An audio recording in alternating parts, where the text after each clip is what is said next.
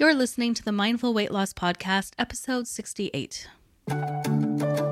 It's time to look at weight loss in a whole new way. Instead of focusing on calories in, calories out, you'll learn how to use your brain to transform your body and heal your relationship with food. If you're ready to lose your weight for the last time, you're in the right place. Because it's more than what you eat, it's who you are when you're eating. This is the Mindful Weight Loss Podcast. Here's your host, life and weight loss coach, Dr. Michelle Tupman.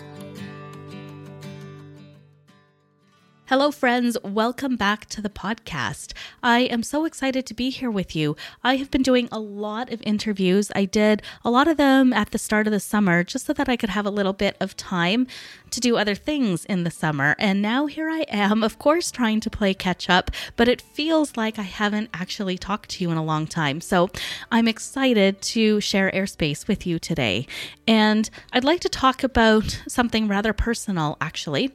Rob and I, my husband, just came back from a two week holiday in the Middle East. We spent a week each in Egypt and Jordan, and it was absolutely freaking amazing. But I had a fair amount of stress around how I wanted to handle food on this vacation before I went. And it ended up being amazing. And this vacation, was so full of learning experiences for me in terms of who I want to be around food, how I want to eat on vacation, and how my body reacts to the different things that I was experimenting with or the things that were sort of thrust upon me. And so before we left, one of the reasons why I was very stressed out was I was experimenting with eating less bread, not no bread, just less bread in the months before we went on this vacation. And that's because I was experiencing some bloating and some digestive issues. And I was doing a little bit of an elimination experiment to get to the source of it. And it turned out I felt a heck of a lot better having less bread whether or not I have a gluten sensitivity, none of that even matters to me. What I knew is if I ate less bread, I felt better. And I had traveled to Egypt and Jordan previously, like de- decades ago when I was a younger woman, and remembered eating a lot of bread. And partly that's because I eat predominantly a plant based um, diet as well. I certainly don't eat lamb and all the other, you know, fancy um, meats that they do in Egypt and Jordan. And so I knew that my vegetarian requirements might limit the types of food that were available to me. And I was worried about spending the vacation feeling bloated and having digestive issues because of this. I have also had many friends travel to this part of the world and get traveler's diarrhea and other things. And so I was also somewhat cautious about eating salads and, and other vegetables that might contribute to traveler's diarrhea in this situation. And so here I was very worried about going on vacation, predominantly because I had gotten my diet to this place where I just felt so good and I didn't want to ruin that feeling by going on vacation. On the same side of the coin, though, is I was so looking forward to this vacation because I really needed a break from the work. I just needed some mental space away from all of it. And this vacation was so freaking busy that I didn't even have time to think about any of it. So, before I went on holiday, I had a coaching call with a number of my clients. So, inside the Nourish Yourself program, we have what we call fireside chats. And, and these are Zoom calls where everybody has their camera and microphone on at the same time, and we just talk out whatever's going on. And I actually asked my clients for coaching around handling food. And they have been coached by me and by Liz, the other coach in my program, so often that, that they knew exactly the questions to ask me. And by the end of that chat with my amazing clients, I had come to the conclusion that what I wanted to do for this holiday was to simply just honor my hunger scale, that I wasn't going to stress out about what I was eating, that I would make, you know, the best decisions that I could with the food choices that were available to me in the moment. And then the one thing that I would commit to was just eating when I was hungry and stopping when I had had enough food. And I thought that was very reasonable for me. I was completely ready, willing, and able to commit to that. After the call, I also made um, a commitment to myself to just focus on drinking a lot of water. We were going at the tail end of summer, um, super, super hot days, lots of hot, bright sun, and I knew that staying hydrated and drinking a lot of water was important. So those were the only two things that I decided to commit to. Well, I guess I guess the third thing I decided to commit to was to just not stress out about anything else related to food. So, because we had this long list of things that we wanted to see and only a two week period in which to see it all, um, we chose to take a tour. So, we went on an Intrepid tour. Um, it was absolutely amazing, but what it meant was I didn't have a lot of choice in terms of where I ate. So, particularly in Jordan for the second half of the trip, a lot of the meals were buffets um, in the hotel or buffets on the cruise ship when we, you know, did the the the cruise down the Nile River. And so, you know, there really were limited options available to me. And here here's the thing. I'll, I'll just jump right ahead to the punchline. Punchline is I did not get sick during Egypt. I never felt bloated. I felt fantastic. I came home nine pounds later, uh, lighter. Sorry, nine pounds lighter than I was before I left. And it's been, you know, we've been home just over a week now, and I have since lost another two pounds. So it's this, and, and I don't tell you this to make it about the weight. I am telling you this so that I can illustrate to you the effect of the habits that I practiced for these 2 weeks, the effect that those habits had on my body. That's that that's the reason for accentuating that number on the scale. So, let, let's just talk about the things that I noticed on this trip. First, it was stinking hot, right? It was 40 degrees plus, often hotter than 44 degrees uh, Celsius plus, almost every single day. And one thing I learned is that hot weather like that tends to suppress my appetite. So I just wasn't as hungry as I often am at home. And the beauty was that since I had committed to honoring my hunger scale when I was eating, I think I actually ended up eating a fair amount less than I do at home simply because I had less hunger. And you know there there were a couple of days where I made the deliberate choice to eat even when I wasn't hungry because I felt over um, the course of the day, that would be the better option for me. So there were a couple of mornings where I woke up. We had very early starts to catch flights or to to get to a site before the sun was too hot, and I often don't have an appetite in the like very early. It's usually like I usually can't eat below before about 7 a.m. Anytime before 7 a.m. and I just I just I, I just don't want to eat. So we had a few, you know, 6 a.m., 5:30 a.m. start days, and I just did not feel hungry. But I knew I wouldn't have another opportunity to eat until later in the afternoon. And I know that I make very bad food decisions if I'm hangry. And so I made the decision to eat just a little bit of breakfast, even though I didn't have an appetite for it on those days, because I felt it would be better for me um, at, at the end of the day, right? And so on those days, I chose just to have like a boiled egg and a little bit of fruit and leave it at that. And even though I wasn't honoring my hunger scale, I, I think I was making the best decision for myself in the moment on those days, given how the trajectory of my day was looking. So I think understanding when you have to make exceptions is important and allowing myself flexibility around the, the, the, guidelines that I had set for myself was essential to my success in terms of my relationship with food on this holiday. Now, a second thing that I think was important is I didn't actually love the food. I liked it for sure. I enjoyed it. I would happily eat many of the things that I had here at home, but I didn't go you know, insane bananas over over anything, right? So there are certain foods that I love, right? Like there are things that if you put them in front of me, I am going to overeat them because I'm going to have this voice in my head that says, you know, I'm not going to have an opportunity to eat this for a long time. I better eat as much as I can right now while I can. So there's a few foods for me where where this happens to be true.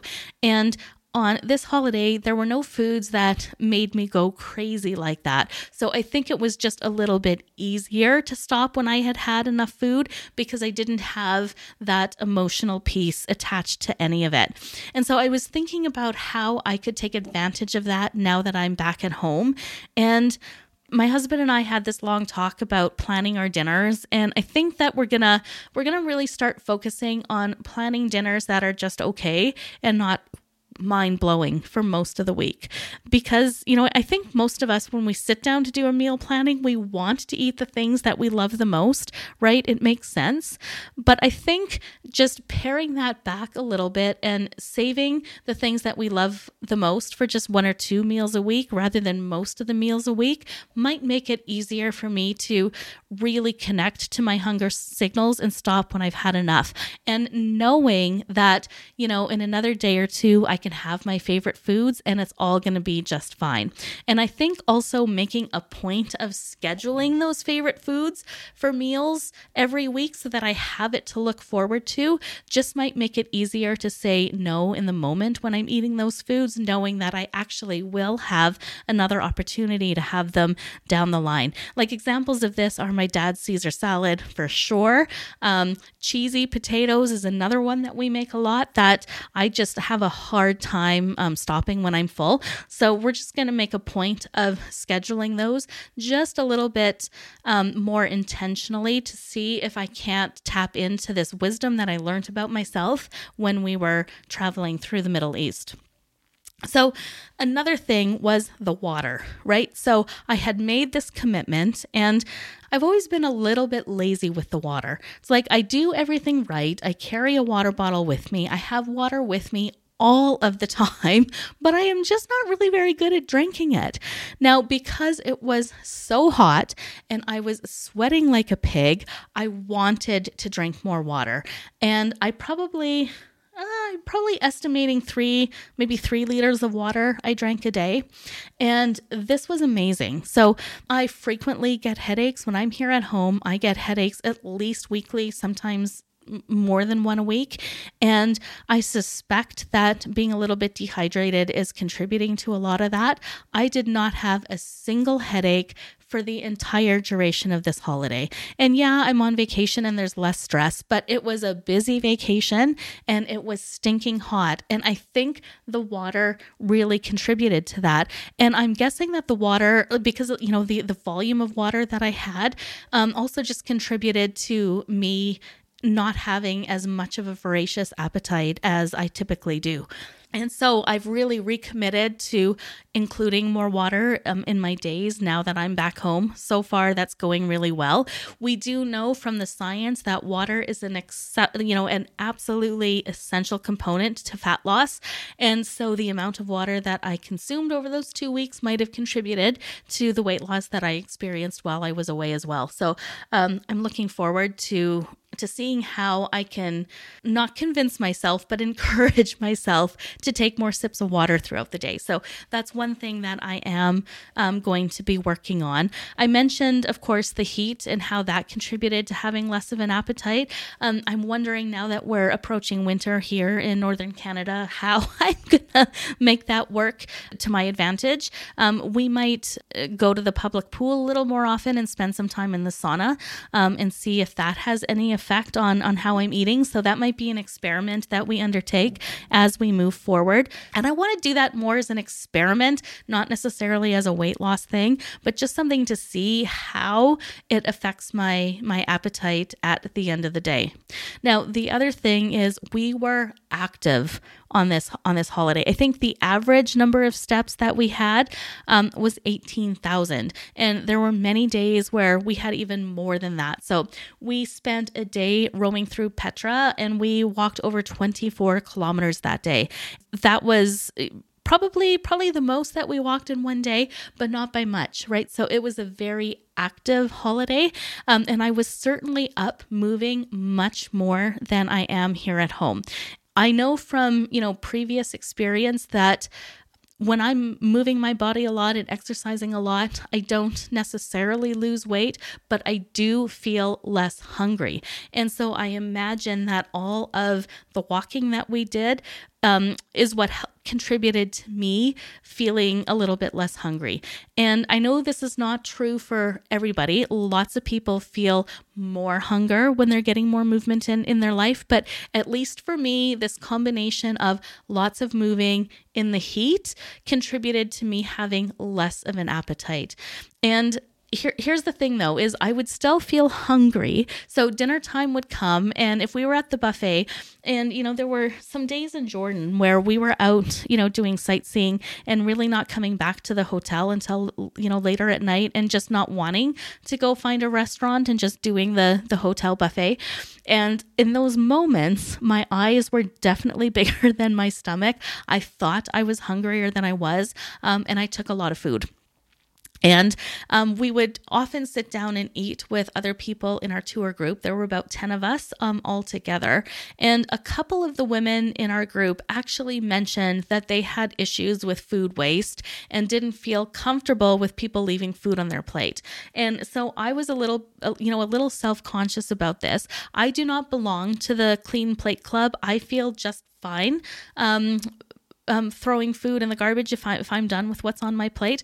But because these women had vocalized their opinion, I felt a little bit self conscious, but I did it anyway. I remembered my commitment to stop when I had had enough food and I let the servers take take my plate away. So that was a little thing that that I had to overcome, but I was quite surprised at how little food I needed to actually feel satiated. Now, let's just circle back to the bread problem. So, yes, indeed, as I anticipated, I ate a crap ton of bread, mostly in the form of pitas or other other flatbreads, and mostly along with hummus and baba ganoush and other eggplant and cheese based dips that were actually really really quite delicious.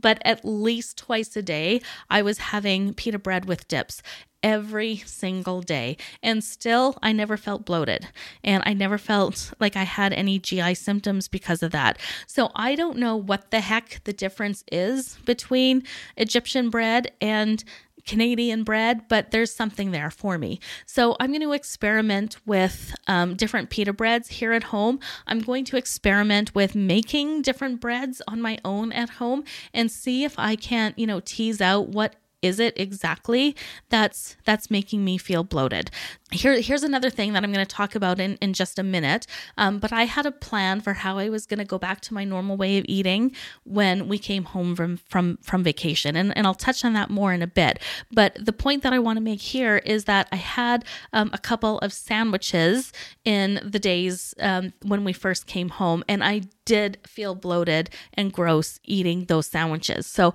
there was there's definitely something different um, in the bread here um, and i'm looking forward to just doing some experimenting to see if I can't figure out what is actually um, going to work for me.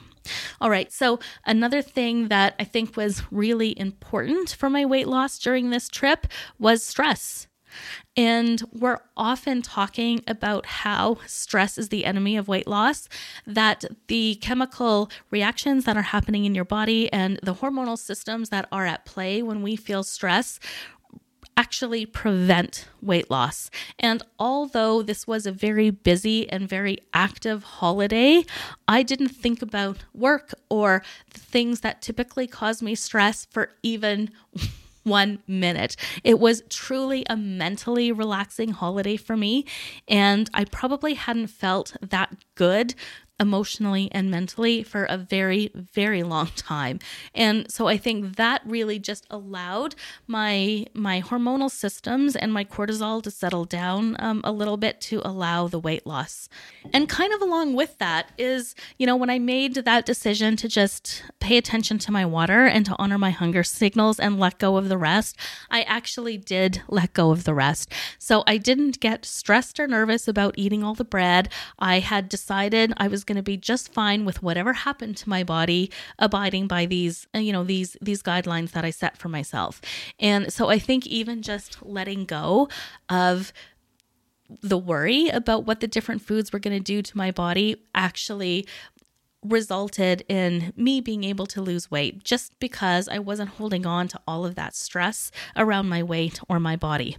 And the reason why I know I had let go of a lot of that stress was because I didn't give a shit about what I was wearing or what people thought about how I looked with what I was wearing.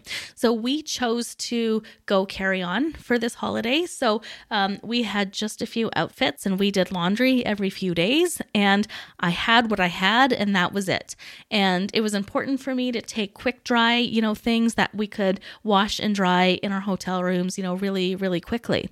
And I had a beautiful sundress that was sleeveless that I got to wear on the boat boat when we were on the Nile River cruise and things like this. Um, but when we were out and about, I wore this beautiful white linen um, shirt over top of it, just so that I could have my my shoulders covered and be be dressed appropriately in in these countries. And I saw another woman wearing something similar, and rather than just having the shirt open, she tied it um, up around her her upper abdomen, and it looked gorgeous. And it's something that I never want to do at home because I think it accentuates my belly. And as you know from previous episodes of, of this podcast, I'm still working on accepting my belly, right? It's uh, I'm a work in progress when it comes to that.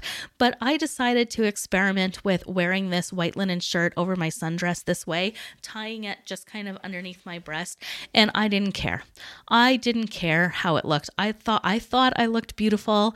My husband gave me compliments and I just didn't think about what other people might be thinking um, looking at my belly. We also spent an amazing afternoon at the Dead Sea. And one of the things that you do at the Dead Sea is smother yourself with all of that um, beautiful mud and then rinse it off inside the, the Dead Sea. So, my husband and I covered every square inch of our skin with this mud. And I was wearing this beautiful red bathing suit. And I even posted pictures on my personal social media of me covered in mud in this bathing suit. I don't think I have ever posted a picture of me in a bathing suit before. And I did it without even thinking about it, without a single thought of, you know, what are people thinking about, you know, this bigger body in a bathing suit on social media. And so those were just some signals that I had that I was actually doing really well with letting go of this stress around body image and food and eating in my body and all of those things. So I think that really had um, an important um, piece to play. And really related to the stress piece was I slept like a baby for this whole holiday. And I think, of course, part of it was just, you know, the days were just so busy and hot that I was tired by the time we got back to the hotel room. But I laid my head on that pillow. I was out immediately, slept all night long. And you know, we're we're always talking about the importance of sleep when it comes to weight loss as well. So I feel like I was just systematically checking all of the boxes when um, when when it comes to what we need to do to have successful and sustainable weight loss. And so I mentioned earlier um, some of the challenges of coming home. And, uh, you know, I've had a number of clients go on holidays and come up with their plan for how they're going to approach food on holidays and feel good about it. And then they come home and they'll tell me that they felt super good about how they related to food, how they used food, the decisions that they made around food and exercise while they were on holiday, felt super proud of themselves coming home. And then all hell broke loose when, when they got home and they just weren't able to get back in to their their new routines. So uh, after seeing this with clients, I understood that yes, we put a lot of emphasis on making plans around how we want to eat when we're on holidays, but I think the second part of that is making a plan for how you want to reintegrate back into your life and ease yourself back in to the normal and healthy habits that you've been working so hard on creating before you went on holiday. And so I decided to make a re-entry plan is is what I called it. And I know for me when I come home like when I'm traveling from east to west, that jet lag is super super hard for me to overcome. It takes me days and days. I'm very tired. I feel like crap. Um, and I knew to expect that when I come home.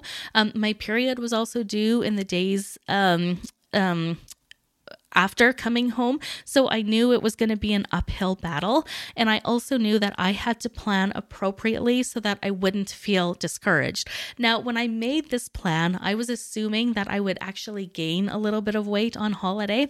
And I was totally fine with that because it was more important for me to enjoy this holiday and not be stressing out about the food, right? So I, I decided it was well worth it for me to gain a couple of pounds in order to have that, that true break. Um, and I was just really fortunate that that's not actually how how it turned out. But when I planned this reentry, I was planning on the assumption that I would probably be a pound or two pound or two heavier, facing this extreme fatigue as well as my period. So when I came home, I knew that I would be having carb cravings. I knew that I would probably be craving bread because I would have had so much of it um, on this holiday. Rob and I generally don't have a lot of pop um, in the house. It's just, you know, something I've always given myself permission to drink Coke Zero. It's just kind of my my one little thing, but you know, for whatever reason, we just don't often have it in the house and I have it very rarely here at home. And I ended up drinking a lot of it when I was on holiday. Um, and this tends to happen when I'm on holiday and it's because a lot of people around me are drinking it. And there were days when, you know, we would sit down at a cafe, it's like 40 plus degrees, it's super hot. They wouldn't have cold water, they'd have like lukewarm water, but they'd always have a cold, like an ice cold um, Coke Zero. And so I really just wanted that cool drink on the hot day. And so I, I got into this Coke Zero habit, I should say. Hey. Um, and so for coming home, we had decided that we would have some Coke Zero in the house just because if I we had intense cravings for it and it wasn't there, I may end up turning to other sugary things to satisfy that craving, and that is what I didn't want to do. I knew that I would be tired. I had some, you know, shifts at work to contend with and other things. Sandwiches were just an easy way to prepare for um, meals outside of the home that didn't take a lot of energy and would also satisfy the the cravings for bread that that I knew that I would had. So um, I allowed myself to make sandwiches and have whatever bread was available for that first week um, coming home, and I decided that I was going to stay committed to my hunger scale and that I was going to allow myself just a little bit of dark chocolate um, because that really helps me with my PMS symptoms. And I knew that that would be full force. Of course, as luck would have it, we didn't get sick on the trip, but we got sick about three days coming home. Um, after coming home, we probably picked up a bug from the flight. Um, who knows? Doesn't doesn't matter. But um, that just meant that our energy levels were even worse. Both my husband husband and I had very little appetite and we had very little energy to actually prepare healthy things. And so we ordered in a few times and we decided to just kind of do a little bit of damage control with the ordering in. So we tried to make some healthier choices and not um, order, you know, deep fried stuff that we knew would just make us um, make our stomachs feel just a little bit worse than than than they already did. And so we allowed ourselves to have this for a full week. And now we're past that week and we are back to our regular ways of eating. And starting to starting to feel better. Um, anyway, um, certainly our GI symptoms have settled down um, completely, and you know maybe the the two pounds that I've lost since we've come home were secondary to just not having an appetite because of that that illness. I don't know. I don't care. I'm taking it as a win. All right, and one other thing that I think possibly contributed to the weight loss was we had no snacking.